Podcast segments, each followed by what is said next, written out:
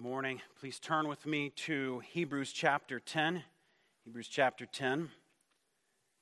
And to keep you guessing, I am not Pastor Jim.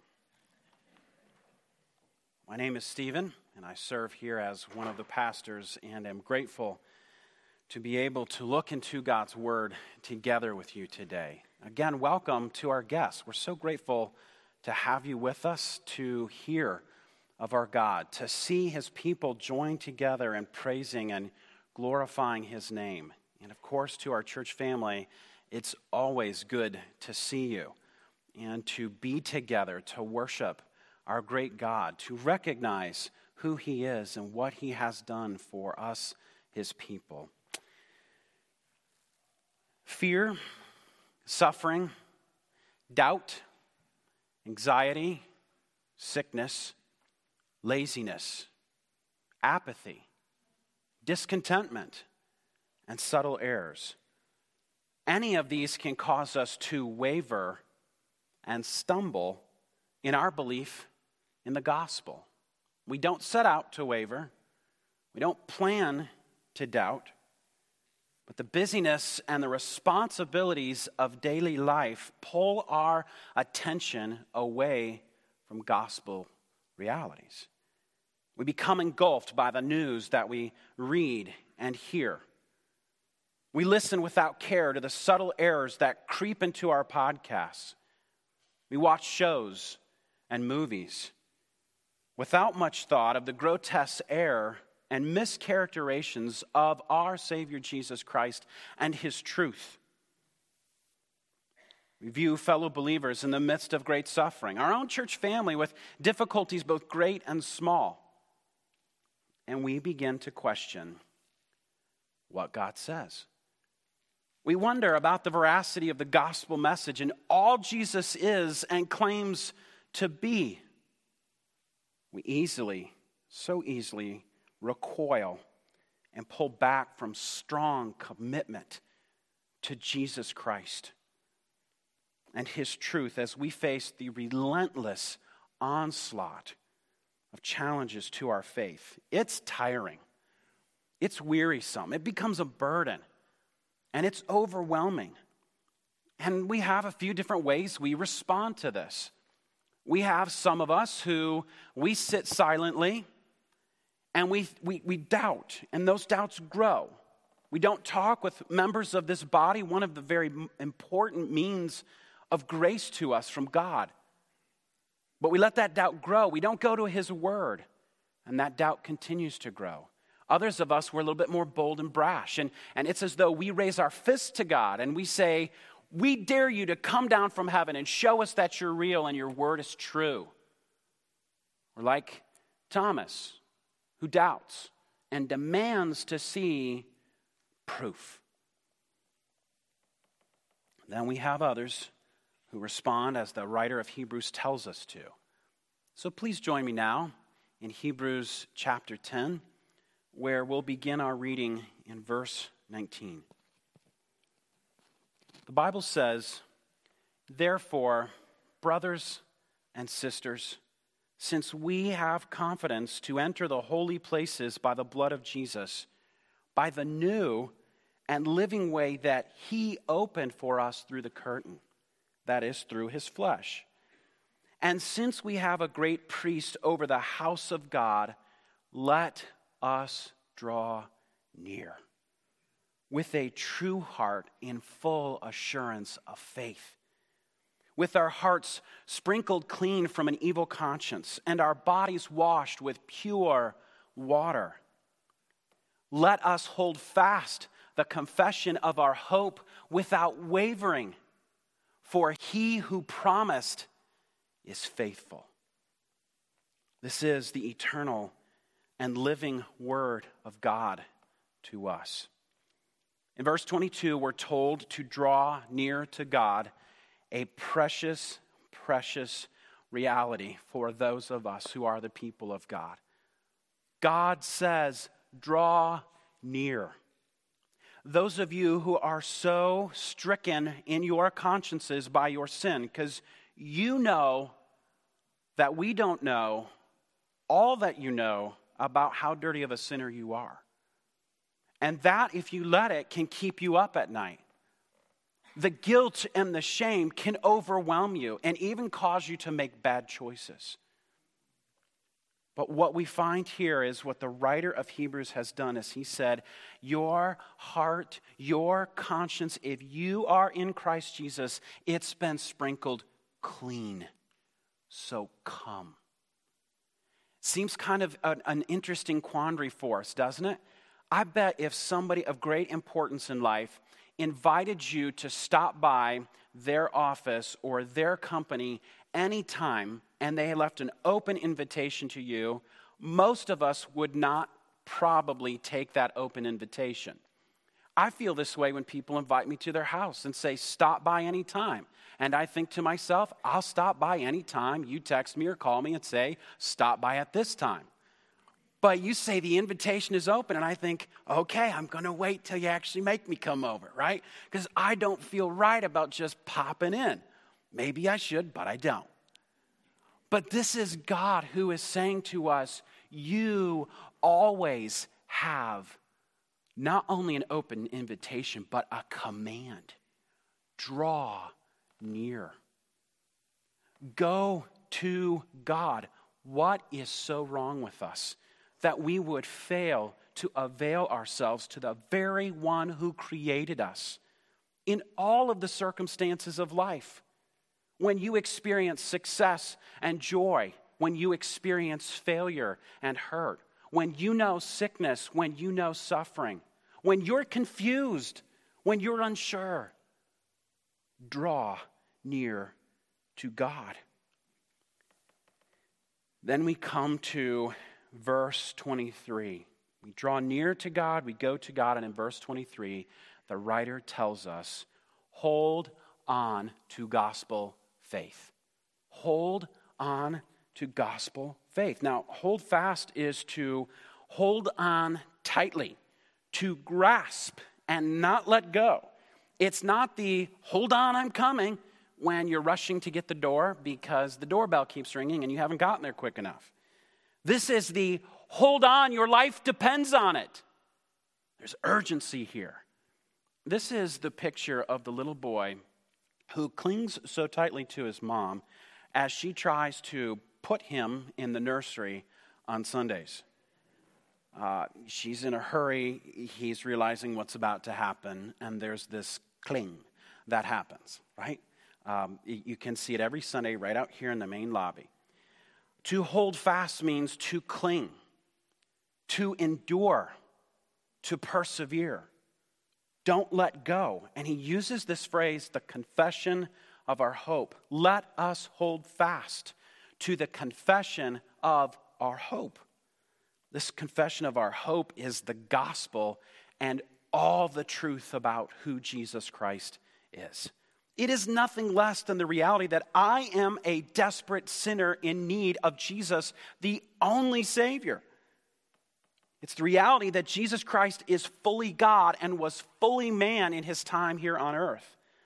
It is belief in the reality of all that Jesus is Lord, Master, Redeemer, Rescuer, Savior, and so much more. It is belief in the reality of all that Jesus has done. He came to earth, he lived for 33 years on this earth in absolute perfection to the law of God, in submission to the Father's will.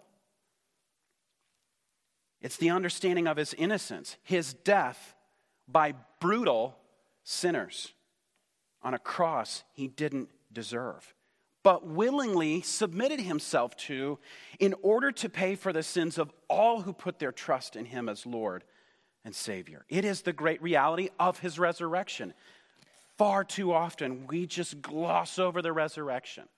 I think sometimes it's a little much for our minds to handle, right? Like this, this is a strange thing. Those of us who've been to funerals, we understand. We don't expect when we go to a funeral that somebody's going to, you know, after three days, get out of the coffin and come back and start going to work and things, right? Like that, that's an insane thought. So I think the re- resurrection to us is such a foreign concept. Because it seems too fantastic, but the resurrection holds for us great power and realities as believers. So, our, the confession of our hope is the reality of his resurrection, the single act in all of history where Jesus conquers death, where Jesus conquers the bondage of sin in your life and mine, and where he creates for all humanity for all time hope forever from the darkness, from the evil that so often constitutes our world. The confession of our hope is the powerful realities of the greatness and the goodness of our wonderful God, who He is, what He has done, and all He has accomplished for all who put their faith in Him. Jesus is our hope. Jesus is our hope. So, for believers, this is a call to continued belief. It's a call to stability, a call to endurance and security. But for those who've never placed their faith in Jesus, this is your invitation to come, to come to know this great God and Savior, who, as we sang today, all those sufferings, all those sorrows cease, and every joy is satisfied. That can't happen outside of Christ. So Jesus says, Come to me and find rest for your weary soul. Come to me and find forgiveness. Turn from yourself and your sin in repentance. Turn to me. So he gives you an invitation today. For those of us who are believers, we came to faith in Jesus. And so now we live day by day in faith, believing that Jesus is the Christ, the Son of God, the only Savior. We continue to hold fast to the gospel through God's Word, the Bible. As a church, this is one of the reasons we believe preaching the Word should be primary. As one author rightly identifies, preaching should be seen as part of the worship of the church and crucial to its life and health if the church is to hold fast to the confession of their hope without wavering, the Word of God must receive ample attention in the life of the church. As such, it should be done when God's people gather corporately and serve as a central reason for their gathering. I want you to think again on this concept that continues to overwhelm my brain. There is very, very little in this life right now that you can take in the life to come. Very little that will be there. The souls of people will be there. And God's eternal word will be there. Can you believe that? The very word that you have on your screen or in your hands today, that will be here in this life, and that will be with us for all eternity. Now, if God views it that importantly, how can we do different? If He says it matters that much, why would we see it as any less value than the one who gave it to us? That we would know Him, that we would love Him and follow Him. So we hold fast to the gospel through the very Word of God. And we also seek God through prayer through fellowship with his people and submission to all he says, we follow God in the everyday moments of life, gladly giving our allegiance to Jesus, not just when we come to church, not just when we're at church activities, not just when we're around those church folk, but when no one else is watching. Our allegiance is to Jesus, the only Savior. Now, we might have thought the writer of Hebrews here would use the word faith instead of hope. Seems a little curious. But the intentional use of the word hope really points us to the reality of the gospel. That our faith, our Lord, our God, and all that He says is true and alive. Think about this. We don't serve a dead Savior, we serve a living Lord who sits at the right hand of His Father right now. He is not dead, but alive. This hope points us to the reality of a life forever with Jesus. This isn't hoping for a grand family vacation, though that would be fun. This isn't hoping for a promotion, though those are always pleasant too. This isn't wishful thinking. Maybe I'll do better on the next test. This is the reality that Jesus is Lord and he fulfills all of his promises to his people. This is confident expectation that the same God who has kept his promises in the past will also keep all the promises he has made for the future. See, hope and faith are intertwined. The Apostle Peter speaks of this living hope when he says to us, Blessed be the God and Father of our Lord Jesus Christ, according to his great mercy. He has caused us to be born again to a living hope through the resurrection of Jesus Christ from the dead. So our faith and our hope, they're connected. Hebrews 11 demonstrates that faith, hope, and endurance are all interconnected. As, as one author puts it, it is a chapter of hope no less than of faith. So, chapter 11 of Hebrews, if, if you flip there, you'll find it's what we typically refer to as the hall of faith. Those men and women who put their confidence in God and His promises, and they didn't even see them fulfilled in their lifetime, yet they believed and they endured. So, as one author says, it's a chapter of hope no less than of faith. The patriarchs and saints of old who did not in their lifetime see the fulfillment of the promises that had been given to them died in hope precisely because they died in faith. In the midst of severe testing and adversity, they did not waver. The constancy of their faith attested the firmness of their hope.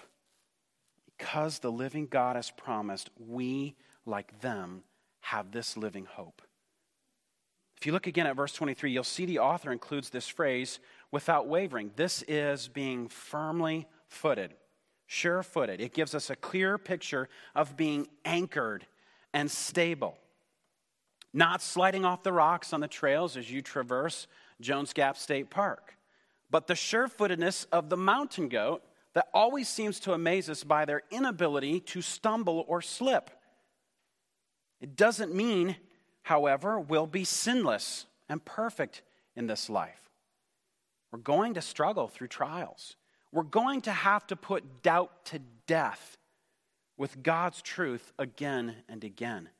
We're going to have to wrestle with our sin, putting it to death as the Apostle Paul tells us to but without wavering means we'll endure suffering, sin, and the entanglements of this life by God's grace. Without wavering means we'll keep our eyes fixed on Jesus and the hope we have only in Him, so we will be secure.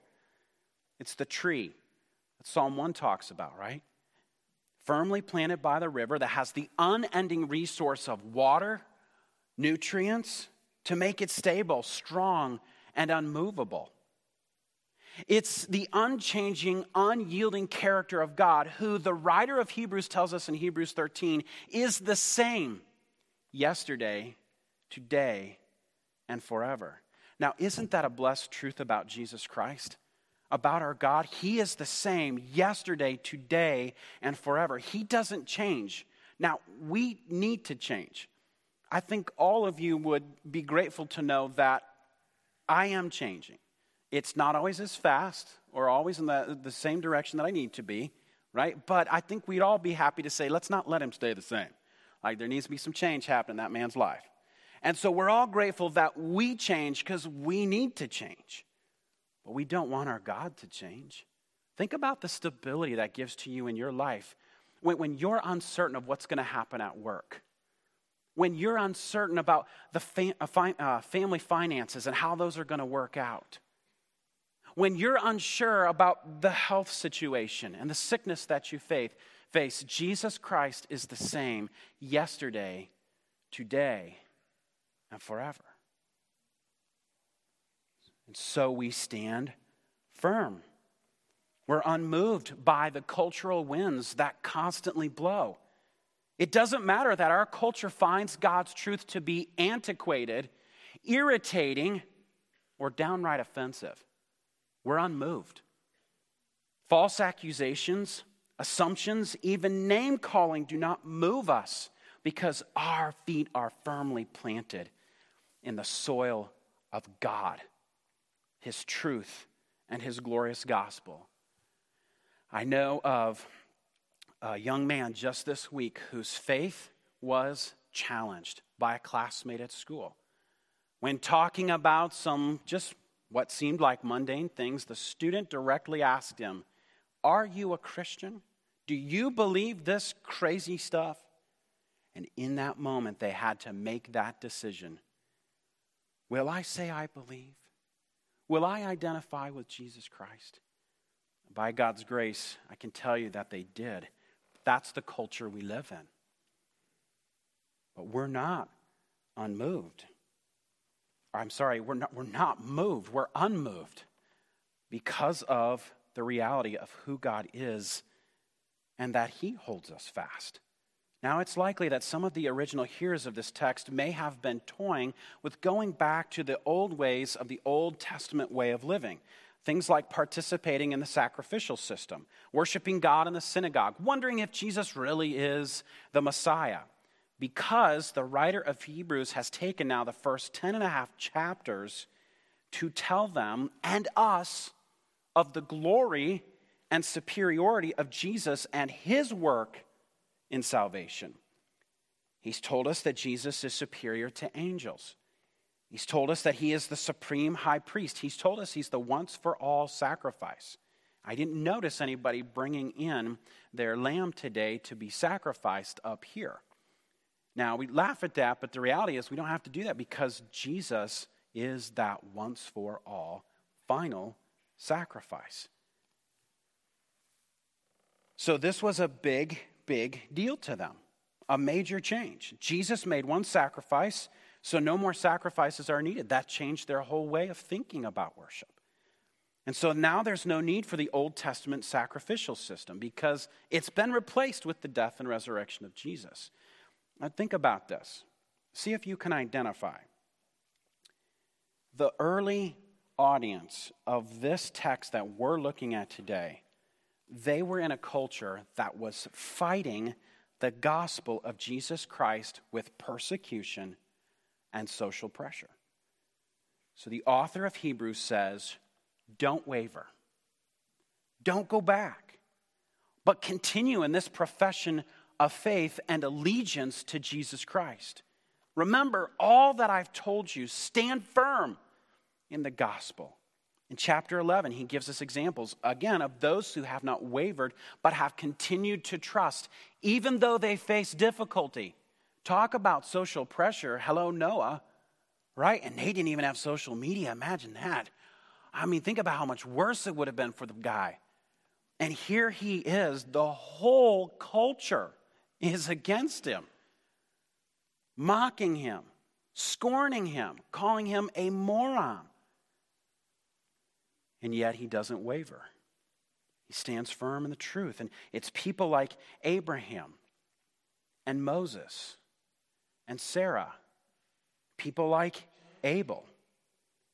Then in chapter 12, he says, This great cloud of witnesses who's gone before us. It's like they're cheering us on with their example. You can't help but to read through chapter 11 of Hebrews and find your faith and your confidence in God bolstered as you watch people go through difficulty after difficulty after suffering and yet they stand firm in God. They believe his promises, though those wouldn't be fulfilled to them until after their death.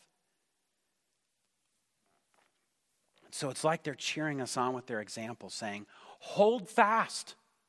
Hold fast to this gospel. Hold fast to this confession of your hope. Run with endurance. Because God is faithful. So, we go to the end of the verse and we see, For he who promised is faithful. We learn we must trust our faithful God. Trust your faithful God. Because God is trustworthy, we can hold fast. We're too weak for this, aren't we? But He has all strength He gives to enable us to hold on. We're too fragile, but He and His word are unbreakable. We're too anxious, but He gives us faith. He gives us stability, so we never need to doubt or fear. He is our strength, our help, our hope, our refuge. The psalmist tells us he's our high tower. We run inside the high tower and we find strength, stability, and calm. He is our faithful God. Persecution will come, but God is faithful. Temptations will be abundant, but God is faithful. As Romans 8 teaches, what shall we then say to these things? If God is for us, who can be against us? He who did not spare his own son, but gave him up for us all, how will he not also with him graciously give us all things? Who is to condemn? Christ Jesus is the one who died. More than that, who was raised, who is at the right hand of God, who indeed is interceding for us. Who shall separate us from the love of God in Christ Jesus? Shall tribulation, I mean, listen to this list. Shall tribulation or distress or persecution or famine or nakedness or danger or sword? For I am sure that neither death nor life nor angels nor rulers, nor things present, nor things to come, nor powers, nor height, nor depth. And just in case you can come up with something that wasn't on the list, he's got you. He says, nor anything else in all creation. You can't come up with anything that can separate you from the love of God in Christ Jesus. The one who gave his own son to secure a relationship with us forever will not be found unfaithful to his promises. He is reliable, dependable, he's completely trustworthy. Again, this is a hard concept for us because the people in our life, so often, though they mean well, they fail us. You might have asked a spouse or child to pick up some things from the store this week on their way uh, back home, and it didn't happen. And so you had to change plans with your meals or something else you're planning to do because that person was, as much as they mean well, not dependable this time, right? I think this is hard for us because we put our confidence in leaders and rulers and they fail us again and again and again. We're disappointed by them. So to, to know that we have a God who's completely dependable and who keeps his word, that's a foreign concept to us just don't identify with that because so much in our life is not dependable. In fact, it seems like the only constant in life is that nothing's constant. I think that's a saying somewhere or something. I don't think that's original with me. But when we come to God, we find He's completely dependable.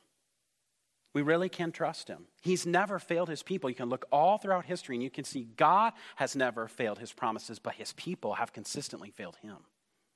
But still, He loves. But still, he fulfills his promise to care, to forgive sin, to meet our needs. But we're so unworthy.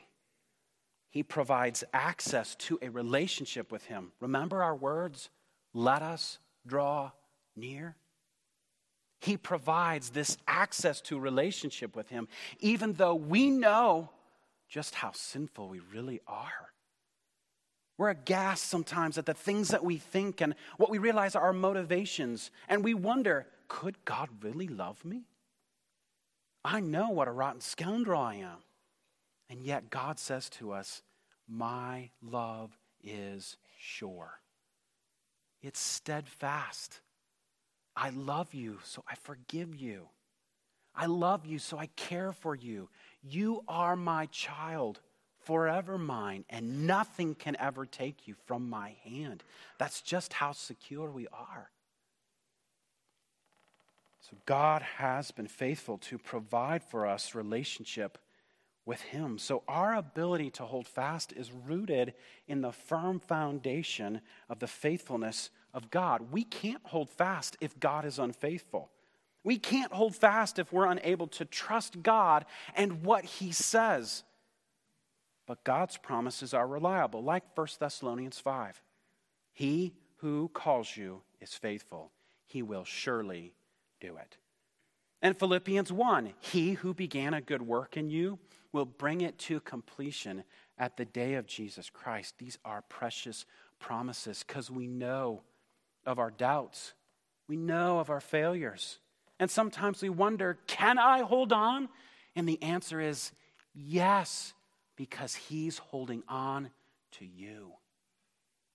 You have the same power that raised Jesus from the dead available to hold you fast. So we hold fast because of who we are as people redeemed and cherished by our great Savior, Jesus Christ. The winds of change will blow. The hardships are going to come with suffering and pain in abundance. The power of the gospel and its transforming work cannot be stopped. It will be constant because God is faithful.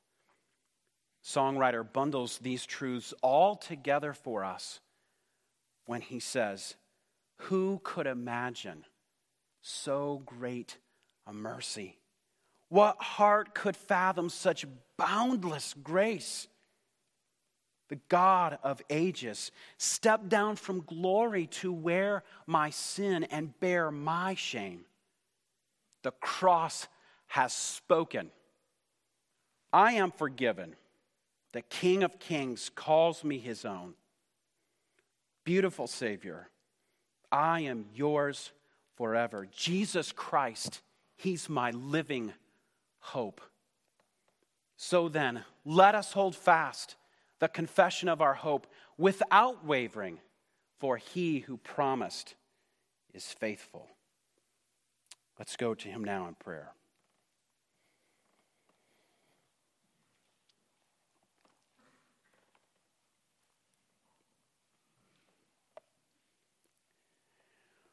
Lord God, you are merciful beyond our understanding. Your kindness to us, we cannot fathom. It's too much to grasp. We confess we are overwhelmed. The evil in our own hearts, the evil in our world. So we identify with the song, Hold Us Fast. We thank you that you will hold us fast. When we're stumbling, when we're afraid, when we're overwhelmed and burdened, you keep us. You hold us fast. Thank you for the rich mercies of God to us who are unworthy. We pray that you would raise up here in us, your people, a people who know you and who love you and are characterized by firmness to the end, endurance through difficulty, through suffering, through challenge. People who know, who believe, and not just sing, He will hold us fast. You, our great God, be glory, majesty, and dominion, both now and evermore. Amen.